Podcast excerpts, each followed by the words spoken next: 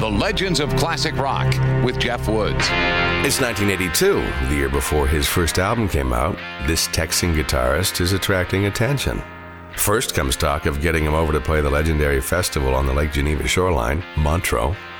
Then a conversation between a band manager and Mick Jagger. Mick was complaining about the lack of competent contemporary blues players, to which this manager replied by handing Jagger a copy of a band called Double Trouble, led by his client, Stevie Ray Vaughan. As legend has it, a few days later, Charlie Watts popped it into the VCR to discover the black hatted legend wielding six strings like his life depended on it. All they could say was, When can we see him? Live. So a showcase was set up in a New York club, a chance to see if this hot shot band was right for the label Rolling Stones Records.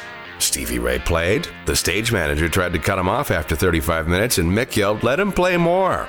So they did. As the Stones and the celebrity heavy crowd got liquored up and stoned and blown away by this guy, Stevie Ray Vaughan. And while the Stones themselves didn't offer him a record deal, news traveled fast, and the Sharks would soon circle and try to get a piece of the soon to be legendary Stevie Ray Vaughan.